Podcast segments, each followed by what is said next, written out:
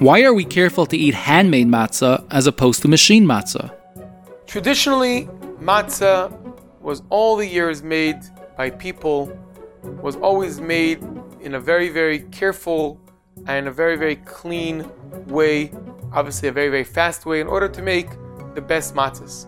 About 200 years ago, started inventing these machines. Back then, they were very, very slow machines, but the idea was to make machines, to make matzahs that should be made in a cleaner way, in a faster way. This was an invention that came out, and together with this idea of machine matzahs, started coming up big, big answers from many Gdoile and Rabbone Yisro. Yes, in one hand, a machine matzah goes much, much faster.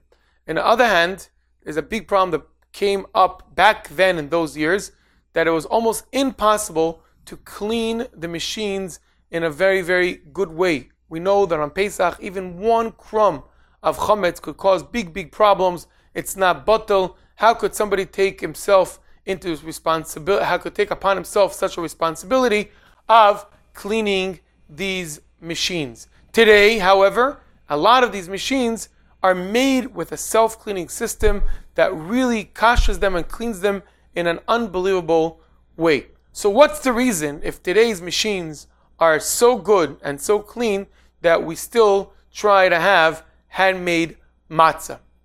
Well, even though machines today are very, very clean, even though machines today are very, very fast, there's one thing that they were not able to invent, even in the Y generation, even a generation that already sends human beings up to the moon and maybe soon to Mars, there's one thing they were not able to invent in the machine, and that is a machine that could have kavana.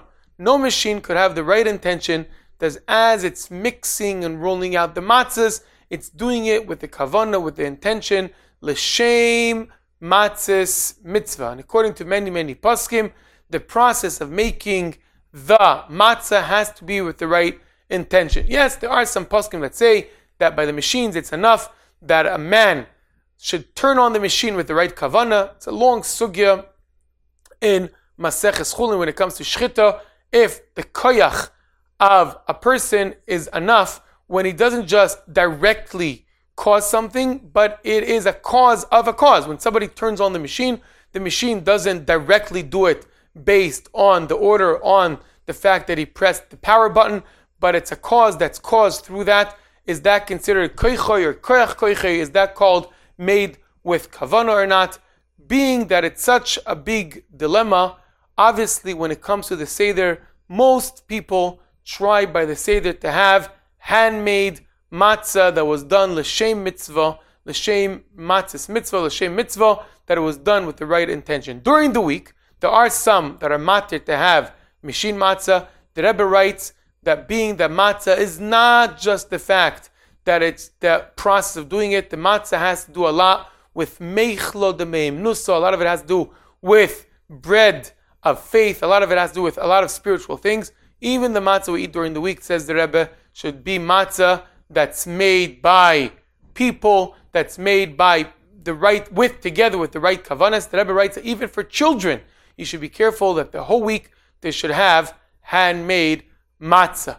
Nevertheless, we know for a fact that the Rebbe Rashab in the First World War, when the Rebbe Rashab sent packages to soldiers, Jewish soldiers that were fighting, we know for a fact that in these packages there were some machine matzahs, meaning the Rebbe Rashab did not hold chashom that it's not kosher Pesach, but it's a hanhoga, it's the right thing to do, that chassidim, people that follow the Rabbeim, should only be eating machine, should only be eating handmade matzah and not have machine matzah in the house the whole entire week.